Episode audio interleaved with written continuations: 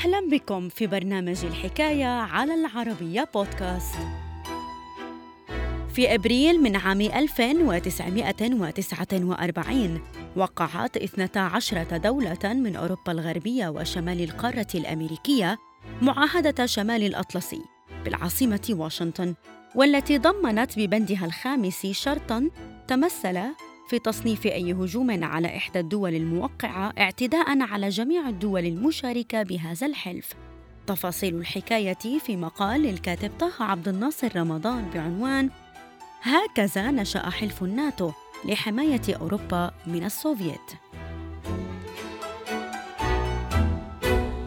الحكاية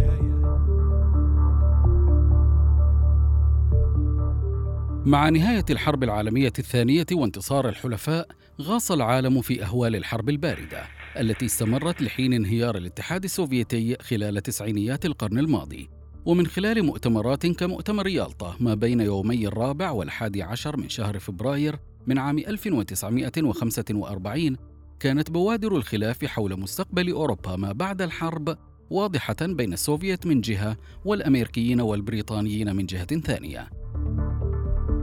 ومن خلال خطاب ألقاه في شهر مارس من عام 1946 تحدث رئيس الوزراء البريطاني السابق وينستون تشرشل عن ستار حديدي أسدل على الجبهة الروسية لوصف حالة العزلة والرقابة الصارمة التي فرضت بدول شرقي أوروبا الحليفة للاتحاد السوفيتي تزامنا مع تزايد حدة التوتر مع الولايات المتحدة الأمريكية.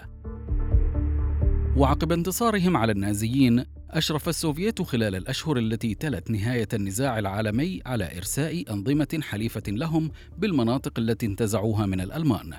وخوفا على حلفائها الغربيين بأوروبا من توسع شيوعي محتمل، ردت الولايات المتحدة الأمريكية بحلول العام 1947 عن طريق إقرار خطة مارشال، بلان مارشال، التي وافق من خلالها الأمريكيون على تقديم دعم مادي كبير لحلفائهم الأوروبيين بهدف مساعدتهم بجهود إعادة الإعمار وإصلاح البنية التحتية التي دمرت في خضم الحرب العالمية الثانية.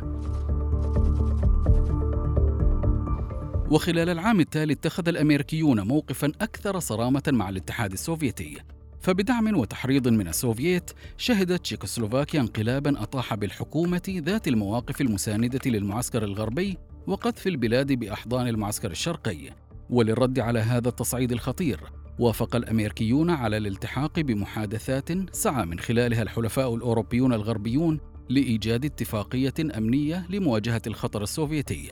من ناحية أخرى شهد شهر مارس من عام 1947 ظهور اتفاقية دنكيرك الأمنية بين الفرنسيين والبريطانيين لمواجهة خطر هجوم ألماني أو سوفيتي مستقبلي.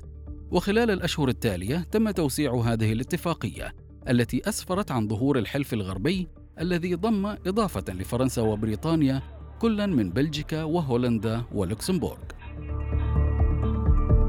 ومع حلول شهر يونيو من نفس العام اتخذ الصراع الأمريكي السوفيتي منحا جديدا تزامنا مع قيام الاتحاد السوفيتي بقطع طرق الإمدادات عن برلين مهددا بذلك حياة نحو مليوني ألماني عقب توحيد الفرنسيين والبريطانيين والأمريكيين لمناطق نفوذهم بألمانيا وقبولهم بسك عملة موحدة للقسم الغربي من ألمانيا عرفت بالمارك الألماني. وعقب هذه الأحداث اجتمع وزراء خارجية 12 دولة من أوروبا الغربية وشمال القارة الأمريكية بالعاصمة واشنطن ووقعوا بحلول يوم الرابع من أبريل من عام 1949 على معاهدة شمال الأطلسي North Atlantic Treaty Organization التي مثلت اتفاقية أمنية ضمت ببندها الخامس شرطا. تمثل في تصنيف أي هجوم على إحدى الدول الموقعة اعتداء على جميع الدول المشاركة بهذا الحلف. وحملت هذه المعاهدة توقيع 12 دولة صنفت كالدول المؤسسة. تمثلت في كل من الولايات المتحدة الأمريكية وبريطانيا وفرنسا والبرتغال وكندا وبلجيكا والدنمارك وأيسلندا وإيطاليا والنرويج ولوكسمبورغ وهولندا. وخلال السنوات التالية التحقت العديد من الدول الأخرى بهذا الحلف الذي أصبح يضم اليوم 31 دولة. ومع توقيع وزير الخارجية الأمريكي دين أتشيسون على معاهدة الشمال الأطلسي الناتو، شهدت السياسة الأمنية الأمريكية تغييرا جذريا غير مسبوق فلأول مرة منذ القرن الثامن عشر ربطت الولايات المتحدة الأمريكية أمنها القومي بأمن الدول الأوروبية الحليفة